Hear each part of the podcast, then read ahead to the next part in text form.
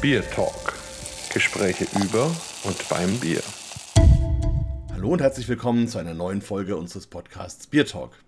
Heute haben wir mal wieder die Gelegenheit, jemanden nochmal zu treffen. Und da haben wir den lieben Christian aus Hamburg, den wir im Bier Talk 64 schon mal hatten. Und da haben wir darüber gesprochen, dass er plant, sein Braustädtchen zu verlegen und ein neues aufzumachen und hatten so ein bisschen am Horizont angekündigt, dass es da in Hamburg eben demnächst eine wirkliche Bierneuheit und eine Bierrarität gibt und mittlerweile ist sie Wirklichkeit geworden. Und deswegen haben wir gedacht, da müssen wir nochmal nachhaken, müssen mal reinhören, wie das jetzt so war. Wir haben ja dazwischen jetzt auch so quasi eine Pandemie hinter uns und andere schwierige Zeiten vielleicht vor uns. Und da gibt es viel, worüber man sprechen kann. Christian, vielen Dank, dass du hier bist, dass wir wieder miteinander reden können. Und vielleicht stellst du dich trotzdem noch mal ganz kurz vor für all die Hörer und Hörerinnen, die dich noch nicht kennen. Ja, Markus, vielen, vielen Dank, dass ich nach gut einem Jahr wieder ja, dabei sein darf bei euch zum zweiten Mal. Es ist viel passiert. Ähm, ja, der Christian, ich bin ähm, lange schon in Hamburg ansässig mit dem Thema Bier beschäftige ich mich zumindest professionell seit gut ähm, jetzt vier, viereinhalb Jahren und äh, bin eigentlich Chemiker. Darüber haben wir, glaube ich, im ersten äh, Podcast sehr viel geredet. Das äh, wiederhole ich jetzt nicht nochmal. Äh, war also viel unterwegs in der Welt im Namen der Polarforschung und, und, und. Und habe dann lange bei großen äh, Analytikdienstleistern gearbeitet in der Laborbranche und habe dann letztes Jahr mich entschieden, komplett nochmal was Neues anzufangen und habe ein, ja, eine Begegnungsstätte, will ich sie mal nennen, am Fischmarkt in Hamburg gegründet, also ein Einzelhandel mit Event-Location an einem wundervollen Platz. Äh, jeden Tag bin ich überglücklich, da sein zu dürfen, die Elbe zu sehen und ähm, ja, nette Gäste und Kunden dort begrüßen zu können. Ja, wunderbar. Und ich finde, das muss man einfach auch schon mal sagen, der Ort ist wirklich spektakulär. Also am Fischmarkt, am Geschehen, mitten in Hamburg. Also mehr geht eigentlich nicht und das ist schon toll. Vielleicht an der Stelle ganz spontan mal die Frage, nachdem ja alle immer sagen, man kriegt keine Immobilien das ist alles unmöglich, wie hast du das überhaupt geschafft, dass du ausgerechnet da dich hinplatzieren konntest? Ach du Markus, pures Glück zur richtigen Zeit am richtigen Ort. Normalerweise guckt man ja auf irgendwelchen Immobilienplattformen oder ähm, tatsächlich nimmt Kontakt zu einem Makler auf. Ich habe dann mal links und rechts geschaut und tatsächlich bei eBay Kleinanzeigen war mir gar nicht bewusst, dass man dort auch solche Dinge finden könnte. Äh, mal nach äh, Immobilien, also Gewerbeimmobilien geschaut und dort stand sie. Dort stand genau diese Location und dort war ein Whisky- und Rum-Tasting Experience-Raum. Ähm, eigentlich nur für Seminare, also komplett äh, zu. Also die Fensterfront war gar nicht äh, sichtbar groß das sagen mir auch immer wieder die Kunden, die sagen, hey, war doch schon immer was, aber irgendwie haben wir das gar nicht wahrgenommen. Und jetzt haben wir natürlich alles wunderbar. Das, das große Schaufenster natürlich auch nutzen wir als ähm, Werbefläche für unsere Biere. Man kann reinschauen, wenn man will. Das ist alles ähm, auch ähm, ja, hinter Glas sozusagen. Kann man auch sich einen kleinen Eindruck verschaffen, wenn man außerhalb der Öffnungszeiten da ist. Und es war mal eine Kneipe. Das heißt, wir haben eine wunderbare ähm, ja, WC-Landschaft, will ich sie mal nennen, im Keller. Wir haben auch einen großen Lagerraum im Keller der halbwegs äh, jetzt auch bei 30 Grad noch, noch so knapp äh, 14, 15 Grad liefert, was natürlich perfekt ist. Ne? Also sowas zu finden, hatte ich immer geträumt, hatte dann an den einschlägigen Stadtteilen, wo man Laufkundschaft erwarten kann, geschaut, die natürlich auch alle innen sind und dementsprechend teuer, keine Chance. Da war nichts zu machen. Selbst äh, durch die Pandemie hatte ich gedacht, gibt es Leerstand und der eine oder andere ähm, möchte vielleicht von der Miete ein bisschen runtergehen. Nein, äh, das war wirklich ähm, ein Traum, äh, der nicht wahr wurde. Und dann kam eben diese Location. Aber du hast gesagt, es gibt keinen besseren Ort. Jein. Also es ist, äh, der Fischmarkt ist mittlerweile nicht mehr das, was er mal war. Also das habe ich mir auch ein bisschen anders vorgestellt, ähm, aber dazu kommen wir vielleicht noch. Also die Laufkundschaft muss man sich doch sehr hart erarbeiten dort. Es ist also nicht der absolute Hotspot wie jetzt das Schanzenviertel oder ähm, der Kiez oder, oder jetzt die Hafen City, ne? Äh, wo es die Touristen tatsächlich so einfach reinspült und wo es natürlich zig Läden gibt, ähm, die aneinandergereiht sind und wenn man dazwischen wäre, dann würde man die, die Gäste oder die Kundschaft automatisch mitnehmen. Nee, hier muss man sich jeden Kunden hart erarbeiten, dass er dann auch wirklich da dorthin kommt und das macht man natürlich sehr viel heutzutage mit äh, entsprechenden Internetauftritten, mit äh, Social Media Auftritten. Ja, aber du weißt selber, das kostet Zeit und ähm, ja. Ja, aber da müssen wir dann wirklich danach noch drüber reden. Wahrscheinlich hat sich Hamburg da auch ein bisschen verändert, wo so die Touristenströme und die Leute so, so hinlaufen, weil ich habe das auch noch so im, im Blut eigentlich. Also wenn ich in Hamburg komme, dann muss ich eigentlich immer erstmal zum Fischmarkt. Ähm, aber gut, kann man nachher noch drüber sprechen. Ähm, vielleicht, äh, aber noch zu dem Laden, war das dann wenigstens ein Vorteil, dass da vorher schon Tastings drin waren? Also hat es dadurch eine gewisse Bekanntheit gehabt? Ja, auf jeden Fall. Also die Kundschaft war natürlich genussaffin, hat dort Whisky und Rumtastings gemacht, sehr hochpreisige ähm, Whiskys, das weiß ich, äh, das hat mir der Vorbesitzer auch erzählt. Ich habe tatsächlich sogar noch ein paar Flaschen geerbt, die dann schon angebrochen waren und dann ein bisschen recherchiert natürlich und war ganz angetan von, von, dem, äh, von den Marken und von dem Wert auch der einzelnen Flaschen. Und ich konnte von der Ladenausstattung einiges übernehmen. Das heißt also, mein Budget, mein, mein äh, Businessplan den ich dann für Ladenausstattung natürlich äh, eine ganze Menge äh, zugewiesen hatte, der wurde über Nacht dann plötzlich, äh, diese, diese Ausgabe wurde über Nacht plötzlich halbiert. Und es war natürlich toll, ähm, weil ich da einiges übernehmen konnte. Das ist jetzt nicht unbedingt meine Traumausstattung. Ähm, wenn du mal vorbeikommst, äh, wirst du merken, dass es ähm, noch nicht so, so den alten Charme hat wie das Gebäude zum Beispiel. Das passt nicht so ganz zusammen. Ja? Also Gebäude, Front, ähm, hohe Decke, alte ähm, äh, stählerne Pfeiler und sowas. Passt jetzt nicht zu den Regalen so ein bisschen, aber es ist erstmal super, super zweckmäßig. Oh, oh, und immerhin, wenn man da Geld spart, kann man es an anderer Stelle vielleicht investieren. Ähm, vielleicht, wenn wir dabei sind, wie macht man das überhaupt? Also gut, du hast ja vorher schon in Knesebeck an deinem Ursprungsort sozusagen ja schon so einen kleinen Bierladen gehabt, aber trotzdem muss man sich, glaube ich, schon überlegen, wie, wie suche ich mir mein Sortiment und wo setze ich vielleicht so Schwerpunkte oder wo habe ich vielleicht Highlights oder also wie ist das? Hast du dann einfach mal so Abende vor dich hingebrainstormt oder hast du Leute gefragt oder hast du einfach mal ausprobiert oder wie, wie findet man sich da so sein Sortiment zusammen? Also jetzt rein von der wirtschaftlichen Berechnung und so ein paar Plausibilitätsannahmen, ähm, da habe ich sehr viel Unterstützung gehabt in Hamburg Dort gibt es ein Programm, ähm, da arbeiten also Handelskammer und natürlich die Banken auch äh, zusammen und ähm, dort kann man relativ für kleines Geld als Start-up Kurse besuchen. Und es war ganz spannend, mal so im Einzelhandel kannte ich mich natürlich so äh, professionell dann doch nicht aus. Da gibt es dann sogenannte Flächen, Quadratmeter, Umsatzschätzungen ähm, für bestimmte Gruppen, ähm, Warengruppen. Dann der, War, das, der, der Warenkorb an sich, ne? wie groß ist der Person und so kann man natürlich auf zwei Wegen zu einem Umsatz pro Monat oder pro Jahr kommen. Also einmal Quadratmeter Umsatz und einmal eben Warenkorb pro Person. Und dann natürlich eine Annahme, wie viele Personen besuchen den Laden und wie, viel, wie sind die Öffnungszeiten und so weiter. Und so kam ich dann auf zumindest eine Umsatzschätzung und die habe ich dann nochmal abgeglichen mit meinem Partner im Großhandel, das ist nämlich die Biothek. Ähm, also ich kein Franchise-Nehmer der Biothek, so wie die typischen orange-weißen Filialen, äh, die hauptsächlich in Süddeutschland ja unterwegs sind. Nein, ich bin ein sogenannter Partnerhändler. Und nichtsdestotrotz hatte ich dann natürlich schon Einblicke in einige Geschäftsmodelle und auch in ein paar Umsatzzahlen. Und das war super, weil am Ende auf drei Wegen ungefähr der gleiche Jahresumsatz rauskam im zweiten Jahr. Und das hat mir als Chemiker, der sehr zahlenaffin ist, natürlich sehr geholfen. Man hatte irgendwie gleich Vertrauen, Gottvertrauen auch sowieso, aber irgendwo dann auch äh, in dieses Zahlenwerk. Ne? Und das war, war mega spannend, das zu machen. Und bei der Finanzierung, ähm, da hat hier die IFB, also die Investitions- und Förderbank Hamburg, dann geholfen.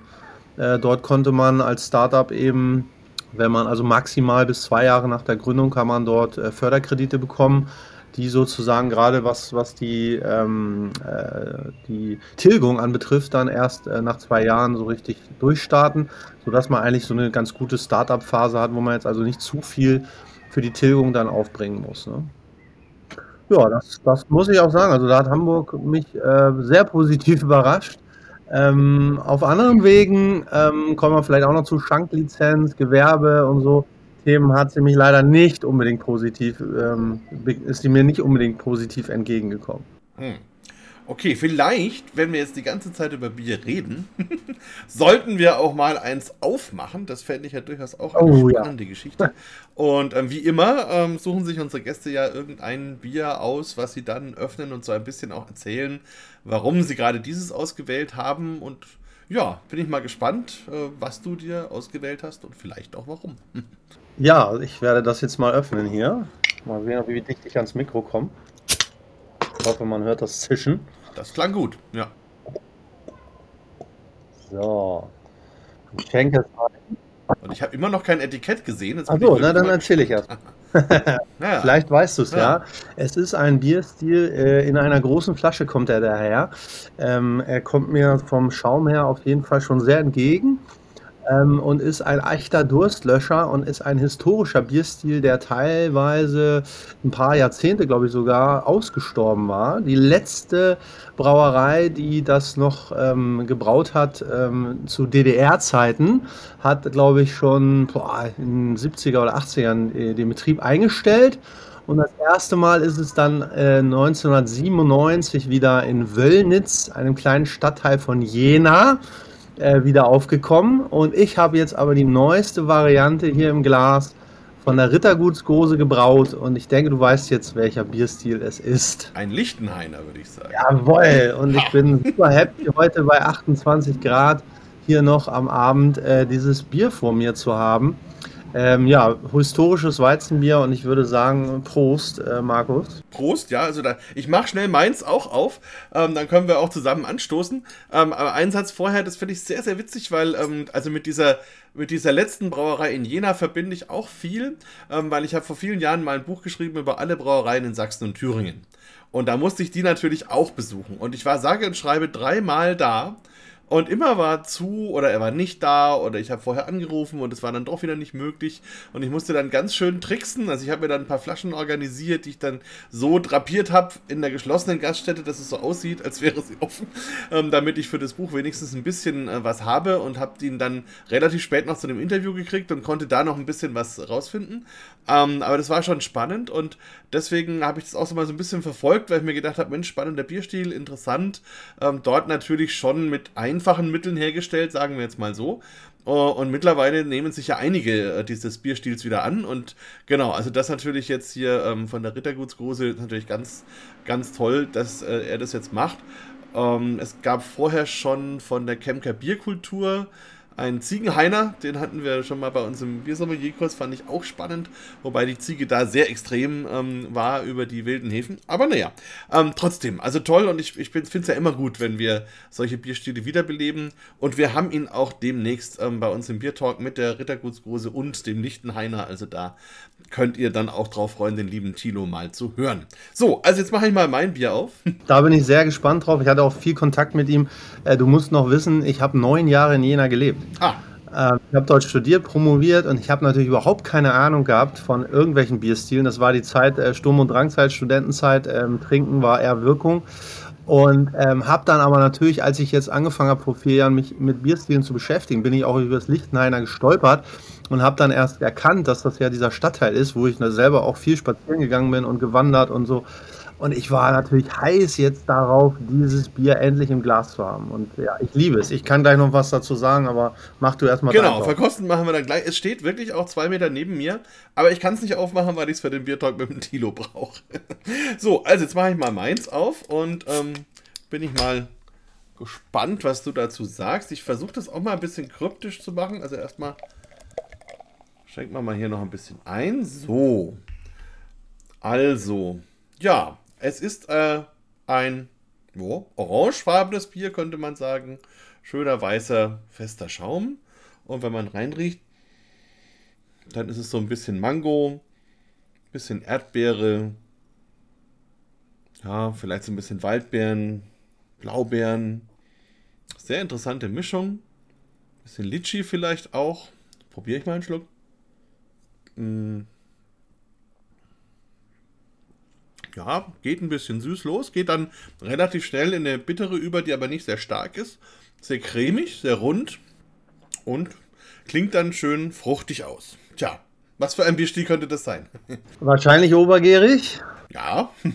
ähm, wahrscheinlich über England in USA zurück nach Deutschland gekommen. Wahrscheinlich ein Pale Ale, würde ich sagen. Perfekt. ja, das konnte man schon fast, oh, da ist man schon fast reingekommen gesprochen, ja, so wie du es beschrieben hast. Für, sagen wir mal, auch jedes Tasting als Start äh, wenn man dann entweder zum Thema England kommt oder überhaupt zu obergärigen Bieren, die dann eben modern interpretiert mit schönen fruchtigen Noten dann äh, wieder daherkommen. Ne? Ja, also finde ich auch total schön und ich habe es mir ausgesucht, weil es mir geschickt worden ist in der Tat und zwar auch von einem Beer Talk Gast. Ähm, das Ganze heißt Frankensommer und kommt von Thomas Oettinger, der hier in der Nähe von Bamberg eigentlich eine Werbeagentur hat. Da kennen wir uns schon sehr, sehr lange. Also hatten früher, ich hatte ja auch mal eine Werbeagentur, beziehungsweise habe sie ja noch. Ähm, und da hatten wir auch mal schon miteinander zu tun vor vielen, vielen Jahren.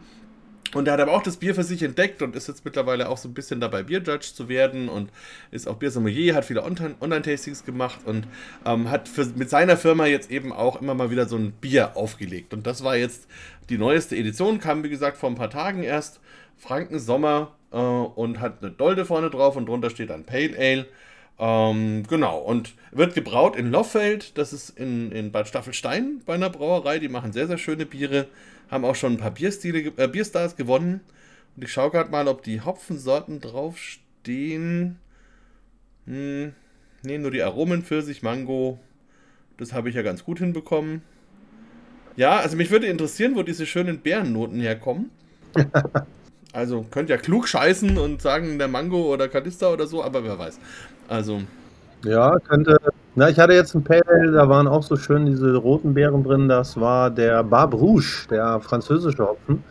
Aber das, wenn man den verwendet, dann sollte man ihn auch draufschreiben, finde ich, weil er selten. Stimmt. Ähm, und das sage ich immer wieder auch den Brauern, wenn ihr sowas macht, dann schreibt es doch bitte rauf. Es kann jedem Händler nur helfen, weil er dann auch ein Thema hat, ähm, wo er die Gäste oder die Kunden dann auch äh, beraten kann und natürlich auch klugscheißen kann.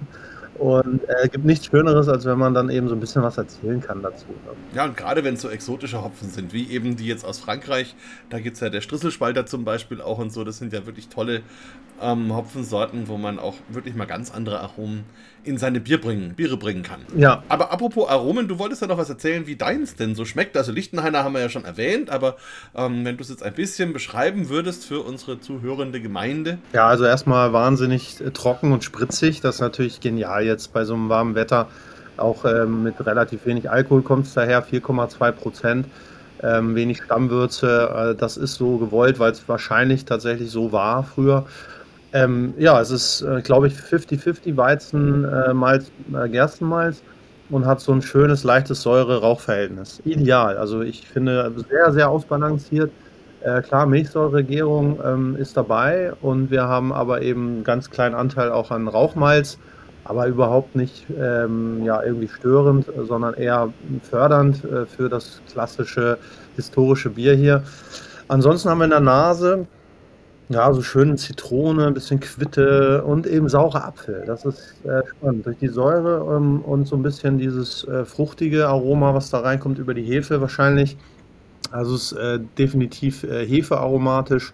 Ähm, haben wir dann so ein bisschen diesen sauren Apfel da drin. Und ja, ist super erfrischend. Ganz viele Kunden nehmen sich mit raus, äh, setzen sich auf den Fischmarkt, äh, selbst bei, bei hohen Temperaturen, wie wir es jetzt hatten, und kommen nach 10 Minuten, 15 Minuten rein und sagen, gib mir bitte noch eins. Das ist so erfrischend.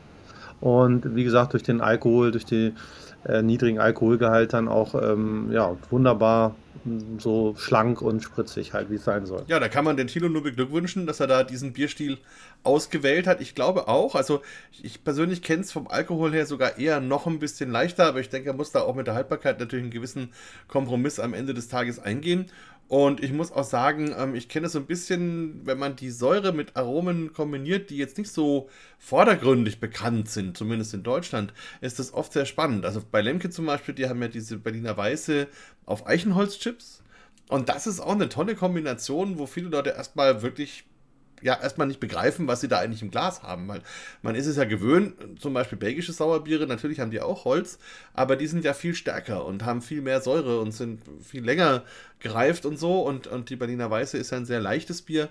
Ähm, und wie die dann mit diesen schönen Vanillearomen spielt und so, das ist wirklich auch ein Gedicht.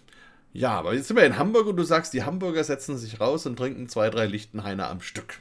Hätte ich jetzt nicht geglaubt, wenn du mir das vor fünf Jahren erzählt hättest oder vor zehn. Also, wo ich auch Hamburg nicht so als die ganz offene Stadt für das Thema andere Biere erlebt habe. Da hat sich schon was getan, oder? Definitiv. Also, darauf baue ich ja auch oder habe einen Teil meiner Zielgruppenanalyse gebaut. Ähm, die baut so auf drei äh, große Zielgruppen. Natürlich zum einen die erfahrenen Craft Beer Trinker oder fast schon Nerds. Zum anderen die Touristen. Und dann natürlich die Nachbarn, ne? der Kiez, die Laufkundschaft, die um mich herum sind. Ich sitze auf der Grenze zwischen Altona und St. Pauli. Schon zwei tolle Stadtteile, wo man aber natürlich auch alles, äh, jede, jede ähm, Zielgruppe, also jede Altersgruppe und vor allen Dingen natürlich auch von der Kaufkraft, Kaufkraft her ähm, ähm, viele, viele verschiedene Geschmäcker dann auch ähm, auf die trifft. Naja, und die Nerds, äh, die wollen natürlich äh, so ein historisches Bier nicht missen und schon gar nicht, wenn es so einzigartig und selten ist. Und wenn es dann noch daherkommt, so frisch und, und ähm, erfrischend, kann man sagen, bei den Temperaturen, dann greift man gerne dazu. Und ich berate natürlich auch sehr viel. Ähm, das ist so ein bisschen auch ähm, mir eigentlich das wichtigste Anliegen im Laden, dass die Leute reinkommen, sind meistens erstmal erschlagen von der Vielfalt. Ne? Das kennst du auch sicherlich ähm, dass man in diesen klassischen Bottle Shops, ähm, ja, Bibliothek äh, ist ja auch so schon der Name, ne? wie Bibliothek. Ähm, man hat also die Regale voll, die Wände voll mit verschiedenen Bieren und viele stehen dann erstmal dort und staunen, aber im nächsten Moment sind sie auch so ein bisschen überfordert. Und dann ist es meine Aufgabe natürlich genau diesen Augenblick dann sofort zu erkennen und dann, ähm, dann mit viel hm, Fingerspitzengefühl, ohne dass man sie jetzt entmündigt, ähm, dann zu erklären, wie ist denn der Laden aufgebaut. Und das ist ganz einfach, das haben wir uns aus dem Weinhandel abgeguckt. Wir gehen also ganz stark nach Regionen erstmal. Wir haben die Bierstile in der zweiten Dimension, wir haben in der ersten Dimension die Region. Das finden wir ganz wichtig, dass man erstmal weiß, wo das Bier herkommt. Und es soll natürlich auch ein bisschen den Nachhaltigkeitsgedanken fördern, dass man, also wenn man reinkommt, das erste, was man sieht, ist das Hamburg-Regal mit all unseren schönen Hamburger Schätzchen mittlerweile über 20 Brauereien und wir haben tatsächlich den Anspruch von jeder, wirklich jeder, ähm, mindestens ein Bier da zu haben, ähm, wenn sie denn eine entsprechende Vielfalt und Qualität liefern. Also das ist natürlich die Hürde, die sie nehmen müssen. Aber so wie wir eine Probe bekommen haben und mit dem Brauer ein kleines Interview geführt haben und sei er noch so klein äh, und wenn wir überzeugt sind, dann nehmen wir sie mit ins Regal. Und dann sind sie Teil unser, äh, unseres Hamburg-Paketes. Das heißt also, ein Tourist zum Beispiel oder jemand, der ein Geschenk sucht, der kann sich dann aus diesem Hamburg-Regal äh, sechs Biere auswählen. Hm, selber kann er das machen, also er kann sich selber sechs verschiedene auswählen oder wir machen das für ihn und dann zahlt er immer 15 Euro für dieses Hamburg-Paket. Und das ist eigentlich ein sehr faires Angebot. Äh, natürlich wandert da jetzt nicht jedes Bier rein, also da gibt es so kleine Marker auf den Preisschildern ähm, natürlich haben wir da jetzt nicht einen Barley Wine äh, oder ein fastes Bier dabei. Ich wollte gerade sagen, ja. Aber so klassische Starterbiere aus dem untergärigen obergärigen Bereich, ne, wie jetzt ein Pale Ale, ein Lager, äh, sei es ein helles, sei es ein äh, Pilz oder auch mal das eine oder andere etwas kräftigere Bier, ähm, was aber auch so im, im Mainstream-Bereich äh, dann reinpasst. Ne? Und das zweite Regal, gleich daneben ist das Frankenregal. Also da sind wir auch äh, sehr gut aufgestellt, natürlich mit der Biothek als Partnerhändler kommen wir da auch an, ähm, an Roppelt und an Mönchsambacher und an äh, Rittmeier und an äh, Reckendorfer und so weiter, ne? Wagner, also an die Kleinen, die teilweise auch nur ab Rampe dann äh, verkaufen, an die kommen wir auch ran. Das heißt also, wenn ich mal wieder in Hamburg bin und bei Omnipolo nach drei Bieren irgendwann geistig die Segel streiche, dann kann ich zu dir kommen und kann mal kurz wieder nach Hause, sozusagen. Absolut, es ist auch toll, wie, wie viele Kunden reinkommen und das nicht erwarten und wie viele dann auch äh, sich in ihrer Heimat wiederfinden. Also wir haben natürlich auch viele Besucher aus Franken. Hamburg ist ja wirklich für jeden ein touristisches Ziel. Und das merkt man jetzt so seit den, äh, seit den Frühlingstagen, seit es wieder auch gutes Wetter gibt. Ähm, für Hamburg schon sehr gutes Wetter teilweise, fast schon zu heiß. Und da kommen natürlich viele rein und sagen, oh was, ihr habt hier irgendwie natürlich einen Schlenkerler, das ist das Erste, was sie sehen.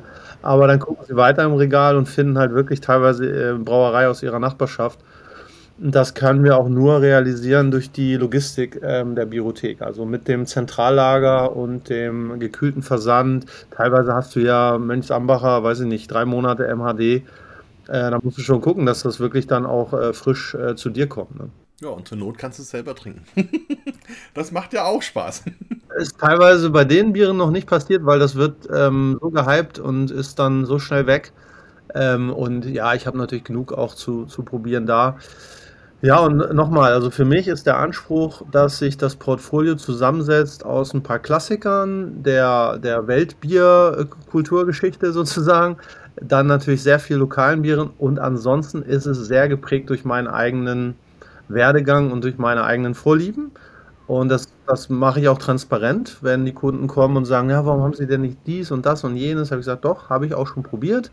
Da habe ich aber ein ähnliches Bier und es hat 300 Kilometer weniger auf dem Puckel und ähm, ganz ehrlich, dann nehme ich es nicht ins Portfolio. Nö, das ist ja auch vernünftig und ich muss sagen, das finde ich auch gut, gerade an diesem Biothek Partnerkonzept oder auch bei den Franchisern ist es ja auch möglich, dass man wirklich sehr individuell da seine Themen mit einfließen lassen kann. Und, ähm, und natürlich, weil niemand kennt die Region letzten Endes besser als derjenige, der dann auch dort ist. Und jeder, der dann selber im Laden steht, muss ja dann auch ähm, das repräsentieren. Ne?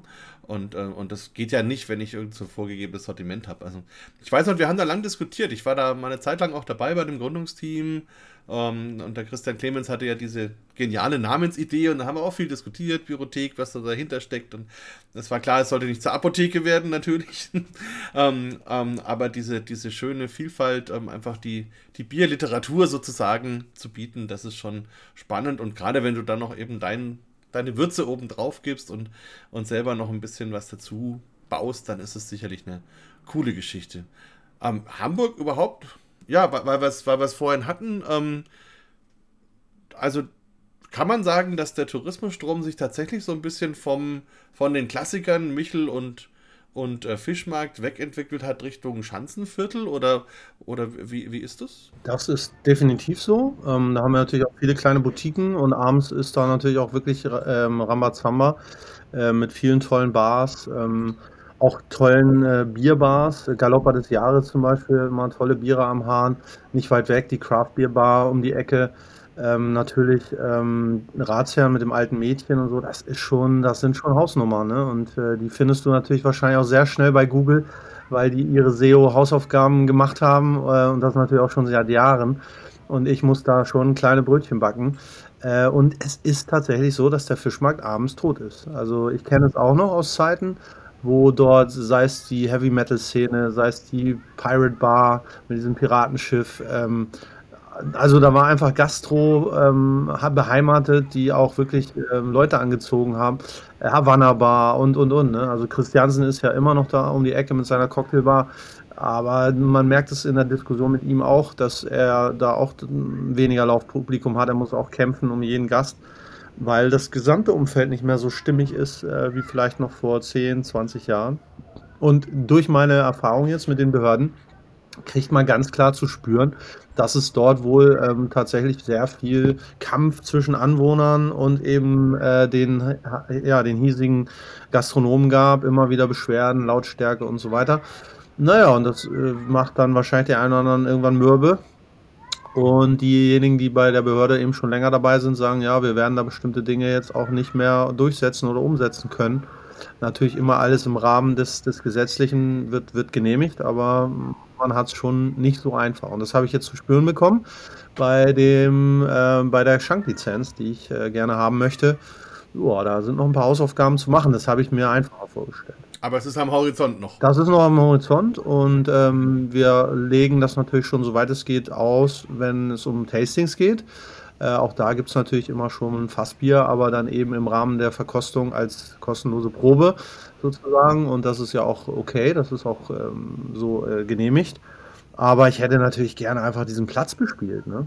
Also, da, wenn du da stehst draußen und äh, dein Bier in der Hand hast und guckst runter auf die großen Pötte oder auf das eine oder andere Kreuzfahrtschiff und du hättest dann noch eine Sitzgelegenheit oder irgendwie eine schöne Lounge oder was weiß ich, einen Strandkorb das wäre natürlich das i-Tüpfelchen. Und das ist sogenannte Außengastronomie und die gibt es halt nur mit Innengastronomie und, und, und, und, und. Also, ja. Und ich wollte noch sagen, die Hafen City ist natürlich auch ein Magnet, äh, insbesondere zu den Zeiten, wo ich auch präsent bin, also zu den üblichen samstags tagsüber zum Beispiel Zeiten.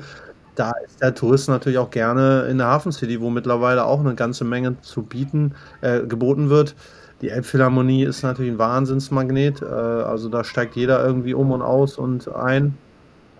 Und gibt aber auch viele schöne ähm, Restaurants, äh, Eiscafés und und und. Ne? Na gut, aber vielleicht ähm, bist du ja einer der Gründe, dass sich das wieder ein bisschen ändert. Könnte ja sein. Wir kämpfen drum, ne? Wir kämpfen drum und, ähm, und vor allen Dingen, wir wollen halt Formate, die kein anderer hat. Und die haben wir jetzt nach einem Jahr, glaube ich, ganz gut platziert schon. Da sind wir auch ganz happy, ja. Und vielleicht überhaupt, wenn wir mal ein bisschen zurückschauen, ich meine, wir haben ja jetzt effektiv, naja, vielleicht drei, vier Monate halbwegs normale Geschäftszeit, beziehungsweise, also zumindest, wenn man es jetzt pandemisch denkt sozusagen, also seit der, dem Ende dieser doch sehr krassen Maßnahmen. Ähm, allerdings kam ja dann ziemlich gleich das Thema Ukraine-Krieg dazu, ähm, was jetzt nicht direkt eine Auswirkung hat, aber indirekt natürlich die Leute beschäftigt und, und dann eben mit den möglichen Auswirkungen vielleicht auch die Leute nicht gerade animiert, den Geldbeutel möglichst weit aufzumachen. Ähm, ja, wie würdest du das denn sehen? Also kannst, siehst du zumindest eine positive Tendenz aus dieser Pandemiezeit heraus? Oder wie, wie stellt sich für dich denn da? Wie schaust du in die Zukunft? Ja, definitiv. Also das hat man gemerkt. Ähm, das war so richtiger Kick. Äh, so im März ging das los.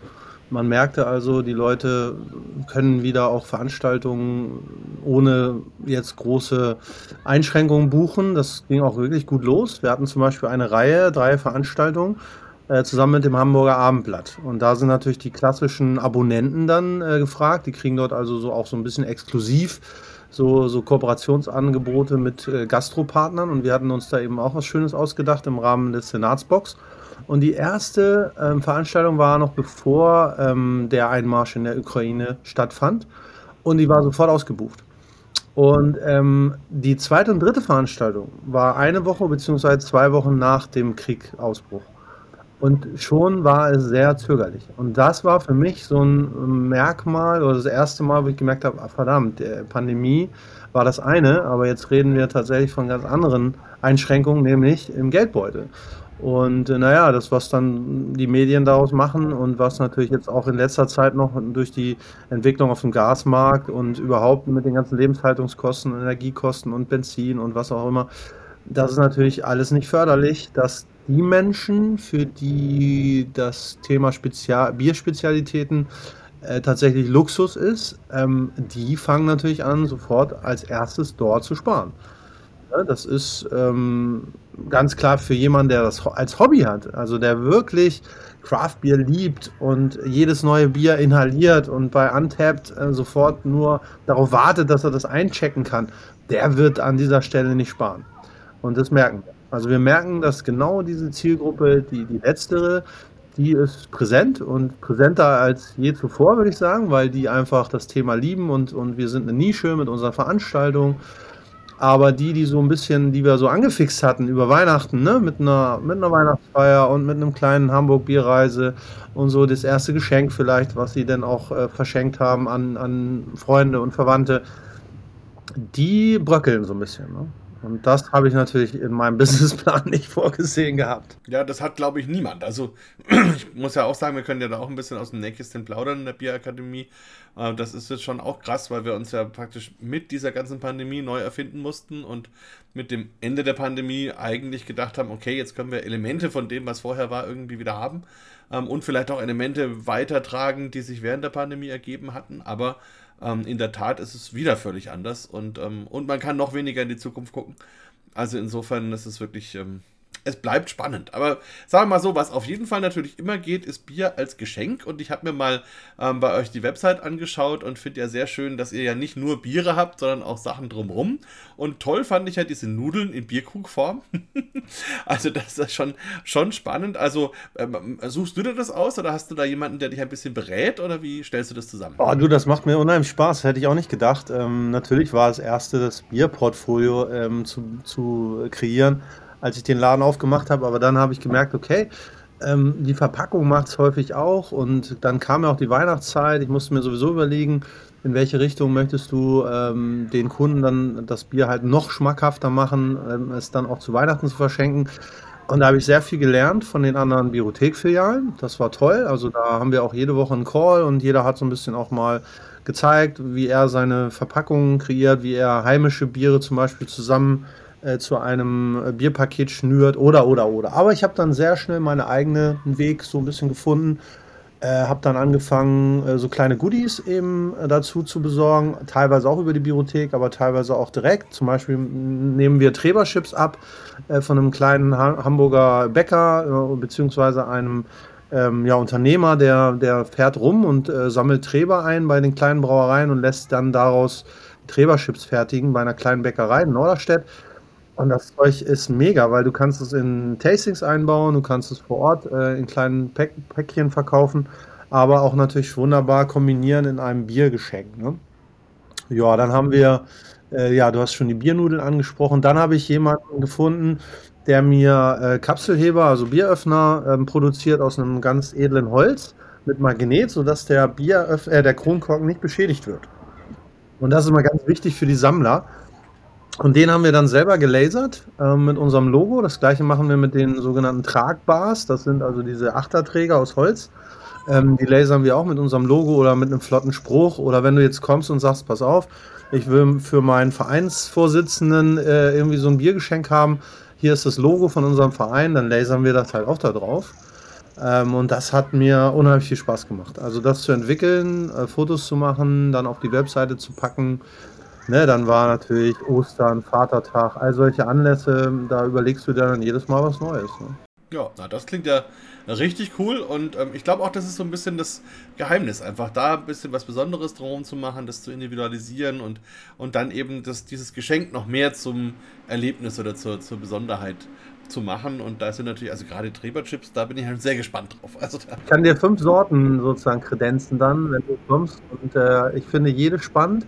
Wobei am liebsten habe ich tatsächlich die Naturell, weil die einfach ähm, von der Textur super sind, vom Geschmack her, aber nicht dann den Biergeschmack vielleicht verfälschen, weil einige andere gewürzte Chips, die, die sind auch lecker, aber da kannst du natürlich auch ein bisschen äh, dann den, äh, das Bieraroma oder den Biergeschmack plötzlich in eine ganz andere Richtung treiben. Als Food Pairing ist das schon okay, aber äh, manchmal ist es auch ein bisschen too much dann. Da muss man ein bisschen aufpassen. Ne? Kann man da jeden beliebigen Treber nehmen oder macht es bei bestimmten Bierstilen besonders Sinn, den Treber zu verwenden? Na, es wird sowieso mit 50% Dinkelmehl vermischt dann, um daraus dann eben Baguette zu backen oder auch Brot. Äh, man hat also Brote und Baguette. Und ähm, von daher, der Treber ähm, macht jetzt gar nicht, also es kann, äh, sollte möglichst ein, ein helles Bier sein weil ähm, das teilweise sonst doch ein bisschen zu dunkel wird und dann nicht mehr so schön aussieht einfach. Ähm, aber ansonsten, ich glaube, er fährt ähm, klassisch äh, die Brauereien an, die jetzt äh, untergärig brauen und holt sich da dann eben das entsprechend ab. Ja. Also auf jeden Fall sehr, sehr spannend. Und spannend natürlich auch das Thema Events, du hast das schon angesprochen. Und ich habe hab mir dann auch ein bisschen angeschaut, was es so gibt. Und ich muss sagen, also mein persönlicher Lieblingswochentag zu euch zu kommen, wäre ja der Montag. Also der heißt ja Metal Monday und ähm, kann ich ganz kurz erzählen, ich war ja jetzt vor kurzem erst in ähm, Mexiko bei einem Bierwettbewerb und da hatten wir dann den Abschiedsabend und dann gab es dann am Strand eine Beachparty. Und dann war eine Band da und die haben dann komischerweise die ganzen Metal-Hits meiner Jugend gespielt, so Journey und so. Ähm, naja, und dann stand ich da am Strand und sie haben, glaube ich, einen Deutschen kennengelernt, wie sie ihn so noch nie gesehen haben. Und so finde ich auch mal ganz witzig, dass man das, das Bild unserer Nation mal irgendwo ein bisschen anders gerade rückt. Aber insofern finde ich es sehr, sehr schön, wenn, wenn du das machst. Ähm, hast du da eine feste Musikreihenfolge oder machst du das ein bisschen nach Lust und Laune? Oder gibt es ein Lied, was ich immer höre? Nee, gar nicht. Wir haben eine Playlist. Also das, das machen eigentlich die Gäste. Die Gäste machen die Musik. Genau, also wir haben das angefangen mit einer kleinen Playlist von mir, um einfach so den Anstoß zu geben beim ersten Mal. Das war im November oder Oktober letztes Jahr, also relativ schnell nach der Eröffnung, weil das Ding hatte ich schon lange im Kopf.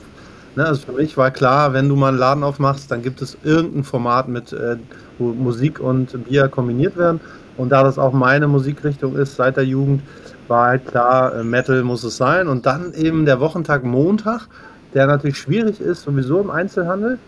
Und es gab eigentlich nur die zwei Möglichkeiten. Entweder du machst äh, den Montag als Ruhetag oder du machst richtig, was ist los an dem Tag. Dann habe ich mich für Letzteres entschieden, habe es einfach mal gestartet und das Ding äh, ist sofort geflogen. Also es kam irgendwie so eine kleine Gruppe, die, die hatten sich sozusagen irgendwie als Gruppe auch schon zusammengefunden und die haben das Ding so ein bisschen gekapert. Äh, und die sind auch seitdem äh, total liebe Stammkunden und sind eigentlich jeden Montag da. Und aus der Gruppe heraus ist tatsächlich ein Angestellter äh, erwachsen dann. Ja, ja, der, der macht jetzt mittlerweile den Metal Monday auch äh, selber. Und das ist super, weil der noch mehr äh, Musik und Bier kombinieren kann, weil er einfach noch mehr drin ist in dem Thema, insbesondere so bei etwas neueren Bands, wo ich dann raus bin, ähm, wo er dann halt auch super viel zu erzählen kann. Und der stellt jetzt jeden Montag immer ein Bier vor. Das war also auch meine Idee, das also nicht nur platt als, äh, sagen wir mal, so ein bisschen dahin plätschern einen Abend äh, zu haben, sondern dass man immer einen kleinen Lerneffekt hat und ein bisschen was kennenlernt ähm, an neuen Bierstilen, an neuen Brauereien. Aber wir machen das ganz entspannt. Ne? Stehtische, ähm, wie gesagt, gute Musik und dann gibt es ein Bier, da gibt es Erklärungen dazu und den Rest des Abends kann man sich dann zu jedem Bier natürlich Erklärungen geben lassen von uns, aber muss man nicht, sondern man kann auch einfach nur da stehen und lecker Bier trinken und Musik hören. Cool. Und wenn du dir ein Bier und ein Lied wünschen könntest für den Metal Monday, was würdest du dir aussuchen? Ja, das ist natürlich äh, weiterhin ähm, Iron Maiden ähm, mit ihren tollen ähm, British Heavy Metal und dann aber dazu auch das Trooper Bier, was wir natürlich auch im Laden haben und was echt ein tolles Bier ist, ein tolles englisches Ale ähm, äh, von äh, Robinsons gebraut und es ist wirklich ein Klassiker. Und ich würde die Biere auch nicht ins Regal stellen, muss ich ehrlich sagen. Ich habe auch schon mehrere abgelehnt, wenn das nur Marketing ist. Also wenn das jetzt einfach nur ein tolles Logo ist und du trinkst das Bier und denkst so, dafür jetzt drei oder vier Euro, ne, tut mir leid. Also da gibt es einfach viel bessere Sachen. Und bei Maiden ist das definitiv nicht so. Und ähm, von daher, ja, wir hatten jetzt gerade ein Ticket äh, verlost, weil unser Großhändler ähm, hat so viel Power mittlerweile für das Maiden-Bier, dass er tatsächlich ein Backstage-Ticket ähm, an uns weiterreichen konnte. Und es war jetzt gerade am Samstag in Köln, hat äh, ein Gewinner eben von uns aus dem Laden, durfte dort also bei Maiden äh, Backstage gehen. Ich bin gespannt, ich habe noch nichts gehört, aber das ist natürlich ein Highlight, ne? Wow. Das dann, wir reden da über One Pint, oder? Den, den Dealer, oder ist das? Ja, ja, genau. genau. Also das, das finde ich auch faszinierend. Also das sind ja wirklich zwei Dänen oder anderthalb, je nachdem, die da den deutschen Biermarkt wirklich von außen aufmischen. Und äh, das ist auch eine spannende Geschichte. Da wollen wir vielleicht auch mal einen Biertalk machen mit den beiden, würde sich ja eigentlich anbieten. Und bitte, bitte, sagt denen nochmal, sie sollen bitte andere Bands motivieren. Ähm, weil es, mein Regal ist noch viel zu klein, äh, weil ich biete zum Beispiel ein Metal-Paket an und habe das eigentlich so ausgelobt, dass dort zwölf verschiedene Metal-Biere drin sind und ich muss schon echt suchen dass ich zwölf verschiedene überhaupt kriege. Also teilweise schaffe ich das gar nicht, dann packe ich halt zwei, äh, teilweise zwei äh, die gleichen rein. Ähm, aber da, da geht noch mehr, weil ich finde das Thema einfach so toll. Metal und Bier passt halt immer. Ja, also ich habe gehört, zum Beispiel in Brasilien gibt es da auch ganz bekannte Metal-Bands, die bei uns jetzt nicht jeder kennt, aber die dort sehr bekannt sind, die das auch schon gemacht haben. Also ich, ich werde das mal an One Pint auf jeden Fall auch herantragen. Finde ich auch cool. Ähm, ja. Ja, Sepultura. Sepultura-Bier ja. wäre zum Beispiel. Würde ich sofort in den Laden nehmen. cool. Ja, naja, und wer weiß, manche Lieder haben ja jetzt auch ganz schön Revivals. Also, ähm, man hatte jetzt gerade Kate Bush äh, mit, mit Stranger Things. Weiß nicht, ob du das mitverfolgt hast. Ist so eine Netflix-Serie, die jetzt gerade in die vierte Runde geht. Ähm, und da spielte das Lied eine große Rolle und schwupps ist es auf Platz 1 gelandet. Ähm, und, ähm, und jetzt ist davon die zweite Teilstaffel gerade online gegangen und das erste Lied, was da eine Rolle spielt, ist tatsächlich von Journey Separate Ways. Ähm, bin ich mal gespannt, ob das vielleicht auch ein Revival bekommt. Das würde ja dann ein bisschen in unsere Richtung gehen. Naja, schauen wir mal. Was mich noch interessieren würde, es gibt dann bei euch zum Beispiel natürlich auch die Hamburger Bierreise. Ähm, ja, du hast ja schon ein bisschen erwähnt, ihr habt nahezu von allen Hamburger Brauereien Biere da. Wenn ich jetzt überlegen müsste, am nächsten sind wahrscheinlich Überquell und das Blockhaus oder so, nehme ich mal an. Ähm, aber wie, läuft das denn ab? Also wenn ich jetzt sage, ich möchte so eine Hamburger Bierreise machen, gibst du da was vor oder navigiert man sich da selber so ein bisschen durch oder bist du da auch mit den Brauern vielleicht im Gespräch? Trifft man die mal? Wie schaut das aus? Mm, also letzteres ist dann nochmal ein anderes Format, erzähle ich gleich noch. Hamburg Bierreise ist schon so, dass wir unser Hamburg-Regal ähm, plündern. Äh, kann man wirklich so sagen. Also der Anspruch ist, dass man sehr viel Vielfalt bietet in kleinen Mengen. Äh, wir probieren also acht Biere aus dem Hamburg-Regal immer in den kleinen Flights mit so einem Vierer-Kombi, sodass man auch so ein bisschen parallel probieren kann. Wir teilen das Ganze in untergärig und obergärig auf, sodass man jetzt gar nicht so viel ins Detail der Bierstile geht, sondern da relativ oberflächlich bleibt. Es soll also jetzt keine Wissenschaft sein, sondern die sollen einfach ein bisschen die Hamburger Bierwelt kennenlernen, rauf und runter. Dazu gibt es eine schöne Portion Hamburger Biergeschichte. weil das äh, wissen wirklich die wenigsten. Äh, Gerade die Hansezeit spielt da natürlich eine Rolle, aber auch die Zeit der großen Aktienbrauereien, wo dann irgendwann alles als Einheitsbrei bei Holsten dann am Ende äh, versickert ist. Und äh, dann geht es halt wirklich ins Eingemachte und wir erzählen ganz viel über die kleinen Brauereien. Wir geben Tipps, wo man am Wochenende oder auch unter der Woche ähm, die Brauer trifft, wo man in, im Biergarten oder im Pub dann entsprechend vor Ort auch Bier trinken kann, wo es halt auch wirklich teilweise Biere gibt, die man gar nicht in der Flasche oder in der Dose bekommt. Ne? Zum Beispiel bei Bunthaus. Da im Schankraum gibt es immer ganz viele tolle Biere zu entdecken, die wirst du bei mir im Laden leider nicht bekommen, weil es die da nicht in der Flasche gibt. Ne? Und unsere Nachbarn spielen auch eine große Rolle, da sind wir auch sehr dankbar. Weil wir ja keine Bar sind, haben wir natürlich nicht den Anspruch, dass wir dann die ganze Nacht dort äh, die Leute bespaßen, sondern Bierreise ist kurzweilig, ähm, so zwei, zweieinhalb Stunden. Gibt auch was zu essen dazu. Wir haben so ein paar Hamburger Spezialitäten, Lapskaus, Fischbrötchen. Äh, und das ist dann wirklich ein rundum sorglos Paket. Aber um neun, halb zehn ist dann bei uns zumindest Feierabend. Und dann haben wir ganz tolle Deals jetzt mit unseren vier nächsten Nachbarn. Äh, Gibt es dann einen Gutschein und dann kann man also weiterziehen und kriegt dann dort ein Bier aufs Haus, ähm, sodass man einfach wunderbar dann äh, seinen Weg zum Überquell, Astra St. Pauli Brauerei, äh, Malto, ganz tolle kleine Bar von Francesco, ein Italiener in, in Hamburg. Und das vierte ist The Baby Goat House, das ist ganz neu. Das ist jetzt direkt auf der Reeperbahn. Äh, die haben ihre zweite Location aufgemacht, äh, hatten bislang, ähm, Entschuldigung, Baby Goat House gab es schon, Baby Goat Barn ist jetzt die neueste Errungenschaft der beiden, ähm, Thomas und Chris. Ähm, ganz toll mit Pizza ähm, und ja, ganz vielen tollen Formaten, Musik und so weiter. Also die letzteren zwei kannte ich ja noch nicht oder kenne ich noch nicht. Da bin ich dann sehr gespannt, werde ich natürlich gerne besuchen. Und ich muss auch sagen, jetzt, wo du das gerade nochmal erwähnt hast, äh, und auch wenn man an Überquell zum Beispiel denkt, das ist ja was, wo ich mich immer ein bisschen schuldig fühle, weil mich halt vor vielen, vielen Jahren, das ist bestimmt schon 10 oder 15 Jahre her, ähm, mich ein Italiener angesprochen, der Manuele Colonna, den kennen vielleicht die ein oder anderen aus der Szene, der importiert viele, vor allem fränkische Biere nach Italien, macht dort auch das Frankenbierfest in Rom. Und der hat zu mir gesagt, Mensch, also eigentlich, was ihr in Deutschland machen müsst, das wäre ein Laden mit Craftbier und Pizza. Und ich muss sagen, ich habe damals echt gedacht, der spinnt. und, und, und, und auch andere Leute, wo wir uns drüber unterhalten haben, wir haben uns da immer lustig drüber gemacht und gesagt, das kann doch nicht funktionieren. Also klar kann man Pizza toll zum Food Pairing nehmen, aber halt so stückchenweise. Aber dass das als Konzept eines Ladens funktioniert, hätten wir alle nicht gedacht. Und ein paar Jahre später sind die dann ja aus dem Boden geschossen. Ähm, und das ist doch wirklich erstaunlich, wie, wie man dann oft selbst auch merkt, wie man sich oft einschränkt ähm, und, und so gute Ideen gar nicht wirklich erkennt. Also doch, tolle Geschichte. Es funktioniert immer. Ne? Sudden Death jetzt in Lübeck hat es ja auch ähm, jetzt mit Pizza gehalten. Ähm, wobei ich freue mich natürlich auch über jeden, der, der was Neues probiert. Ne? Also wenn man dann halt einfach äh, andere Food Pairings auch nochmal vielleicht in den Vordergrund stellt. Aber ich kann mir gut vorstellen, wenn du so eine ja, Bier, Pub, äh, Taproom, Bar, was auch immer planst, du musst halt etwas haben, was, was du auch schnell und wirtschaftlich einfach gut unter die Leute bringen kannst. Und da ist Pizza genial, ja. Ich war jetzt natürlich auf der Orga. Gibt schon spannende andere Sachen, aber ja, auch bei mir fehlt einfach ähm, erstmal natürlich die, die Gastro-Lizenz aber am Ende auch die, die Umsetzbarkeit. Du musst halt wirklich ja von der Küche her dann auch schon deutlich mehr machen, als nur einen Pizzaofen dahin zu stellen. Ja, aber Überquell hat, glaube ich, alles richtig gemacht und äh, ich bestelle auch ganz oft Pizza für Tastings von Firmen, die dann sagen, ja, wir wollen aber eigentlich nicht noch woanders hin, wir wollen gerne bei dir bleiben.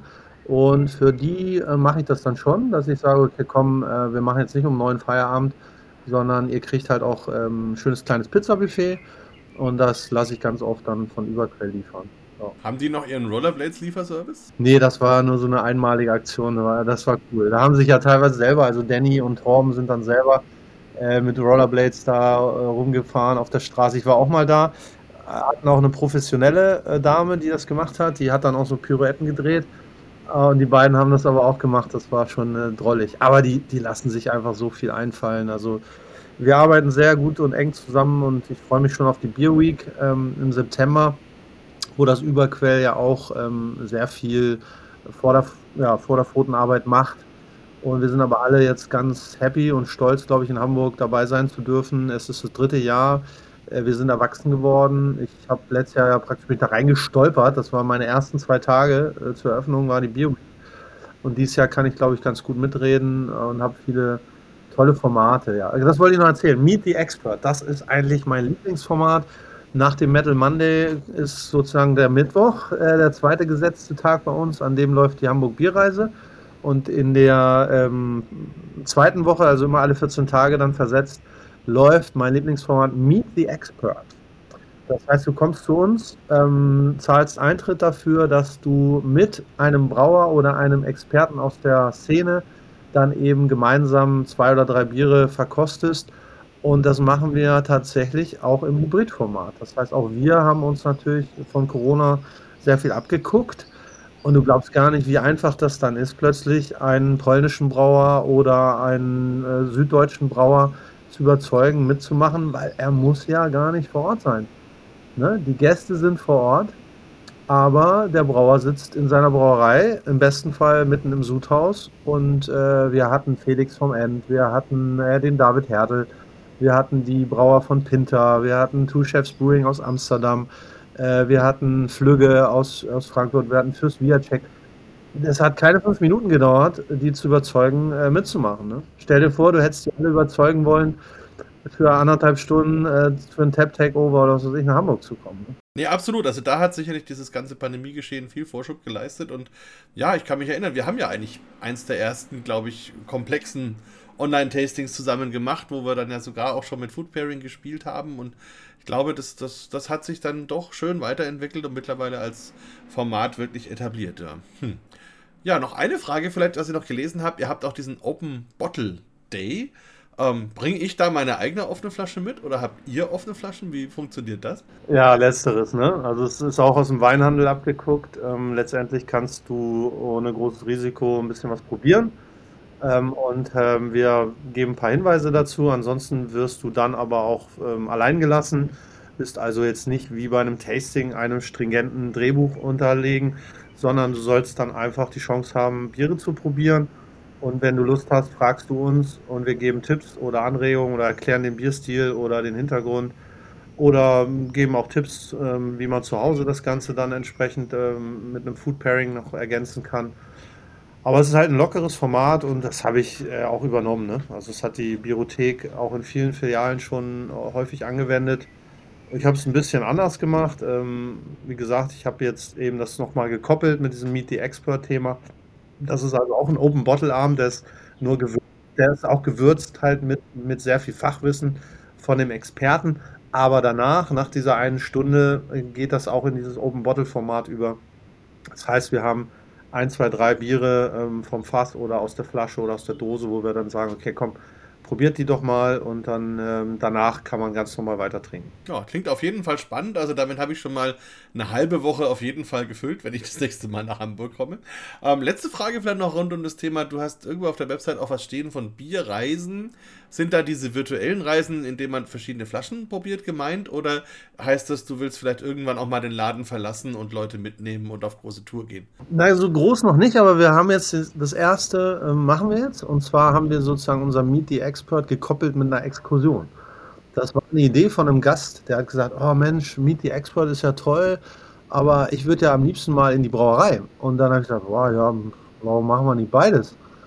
Und dann haben wir uns für eine entschieden im Umland, wo man also nicht so häufig hinkommt. Und das wird wahrscheinlich auch so äh, jetzt fortgesetzt werden, dass wir so ein bisschen gucken im Speckgürtel von Hamburg. Ne? Wir haben ja so ein paar Städte drumherum, äh, wie Lüneburg, Neumünster, Lübeck, ähm, Buxtehude und so, wo es echt tolle Start-up gibt, Start-up-Brauereien gibt. Ähm, oh, da fährt man halt nicht so einfach hin. Ne? Und jetzt haben wir mit äh, der Wittorfer Brauerei in Neumünster sozusagen das erste Mal das Format jetzt ausprobiert und es ist eingeschlagen wie eine Bombe. Wir hatten also letzte Woche Mittwoch das Meet the Expert. Virtuell war Henning zugeschaltet aus der Brauerei. Die Gäste waren alle vor Ort am Fischmarkt und wir hatten einen ganz tollen Abend mit äh, zwei seiner Biere. Und jetzt am Samstag, den 9. Juli, also den kommenden Samstag, fahren wir dann nach Neumünster mit dem 9-Euro-Ticket bekommen dort eine Brauereiführung, ähm, Freibier und dürfen dort eben Henning löchern äh, vor Ort. Äh, er hat ein neues 20 Hektoliter Sudhaus, also wir sehen auch richtig was, die neuen Verrohrungen und die neuen Tanks und so, also auch was zum Anfassen. Ja. Und das könnte ich mir vorstellen, dass das Schule macht. Also das finde ich jetzt auch mal wieder eine ganz clevere Idee, dieses 9-Euro-Ticket auch für sowas zu nutzen. Also das ich, ist mir jetzt gerade gekommen, als du es gesagt hast, das ist eigentlich total clever weil man ja wirklich eine Möglichkeit hat, für echt kleines Geld die Reichweite auszudehnen und ähm, mal eben schnell in eine Nachbarstadt fährt, ohne dass man sich ewig kümmern muss und was weiß ich, jemand äh, wegen Tickets irgendwie groß gucken muss, sondern das 9-Euro-Ticket haben ja die meisten und dann ist es ja wirklich ähm, leicht umzusetzen. Ja, selbst wenn du es nicht hast, ne, dann wirst du für die Exkursion selbst da schon sparen, weil es ist ja schon eine Strecke bis Neumünster. Du würdest selbst mit einem Wochenendticket mehr bezahlen. Und das kam uns dann irgendwie so, da fiel uns wie, wie Schuppen von den Augen. Wir haben gesagt, Mensch, das müssen wir doch jetzt kombinieren. Aber ich glaube, dass ich das Format trotzdem, wenn es das Ticket nicht mehr gibt, sicherlich umsetzen werde. Ich habe schon mindestens drei, vier Brauereien auf, auf der Liste, wo ich sage, ähm, da muss man einfach mal hingefahren sein. Ne? Ja, nee, absolut. Und was mich total freut, ist, ähm, ich fand, ähm, am Anfang unseres Gesprächs hat man noch so ein bisschen gehört, da schwingt auch ein bisschen Melancholie und ein bisschen Enttäuschung und natürlich auch ein bisschen ja, vielleicht Entkräftung in gewisser Weise mit, weil man sagt, man hat sich jetzt so lange angestrengt und es ist einfach schwierig. Aber je mehr du erzählst, was du alles tust und machst und vorhast, umso mehr hört man, wie das leuchtet und strahlt und wie die Begeisterung aus dir spricht und wie du dich wieder in deinem Element fühlst und dich darauf freust. Und ich glaube, da kannst du auch Leute mitnehmen und, und da, da wird auch sicherlich was Gutes draus werden. Also da bin ich mir ganz sicher und freue mich auch schon auf den Besuch. Ähm, Gibt es noch was, was du uns vielleicht so am Ende unserer Stunde mitgeben möchtest oder den Hörern oder eine Botschaft, was auch immer, was du loswerden willst? Klar, kommt alle zur Hamburg Beer Week. Ähm, die wird dies Jahr der Knaller. Äh, wir haben viel gelernt aus den zwei Jahren. Das war alles aus der Not geboren. Jetzt wird es richtig gut äh, vom 8. bis zum 17. September. Also es gibt keine Ausrede, weil es sind zehn Tage. Da sollte sich doch auf jeden Fall ein Abstecher nach Hamburg finden. Äh, Übernachtungsmöglichkeiten, glaube ich, hat die Stadt genug. Und es sind über, boah, ich glaube, 40 Partner, die alle mitmachen. Jeder hat was zu bieten. Man kann wunderbar von einem Stop zum nächsten und sich damit auch ganz viel ähm, ja, einfach selbst entdecken, äh, wenn man gut zu Fuß ist. Ansonsten nimmt man eben den HVV, den öffentlichen Nahverkehr mit einem 9-Euro-Ticket dann wahrscheinlich nicht mehr, aber auch da gibt es natürlich entsprechende günstige Tageskarten und und und. Also äh, am besten Braustädtchen als erste Anlaufstelle, weil wir sehr zentral sind, weil wir sehr viele Tipps geben können und weil wir natürlich auch eine Karte haben vor Ort, auch selbst noch oldschool wo man dann einfach mal zeigen kann, okay, pass auf, das sind so die äh, Viertel in Hamburg, wo du auf jeden Fall dann äh, dein Häkchen machen solltest beim Bier. Ja, nee, also das ist super und ich erinnere mich so ein bisschen zurück. Mein erster Hamburg-Besuch sozusagen, der war, ich überlege gerade, da war ich 18 oder 19 oder irgendwie so. Und da gab es damals ein schönes Wochenendticket für, ich glaube, 30 Mark oder sowas. Und da konnte man auch durch ganz Deutschland fahren, zu fünft ähm, soweit eben der Regionalzug praktisch fuhr und da sind wir nach Hamburg gefahren und waren da ein Wochenende und das war richtig toll und insofern werde ich auf jeden Fall den September nutzen, dich und die Hamburg Bierweg zu besuchen. Freue ich mich schon drauf. Vielleicht klappt es ja auch schon vorher. Wir werden mal sehen. Also von Bamberg aus ist das ja sehr schnell möglich, weil der ICE quasi durchfährt. Ähm, aber ja, also auf jeden Fall vielen Dank für diesen Einblick und für die spannenden Geschichten und für die Insights eben, die man auch mal ein bisschen so kriegt, wenn man sich näher darüber unterhält, wie das eben dann so läuft, wenn man so einen Laden neu aufbaut. Ähm, ja, und ich glaube, wir drücken alle ganz fest die Daumen und wir werden alles verlinken und schauen, dass wir möglichst viele Leute motivieren, bei dir vorbeizuschauen. Heute noch einen schönen Abend und natürlich morgen einen guten Start in die neue Woche. Vielen Dank, Markus. Hat wie immer sehr viel Spaß gemacht. Danke euch. Bier Talk, der Podcast rund ums Bier. Alle Folgen unter www.biertalk.de.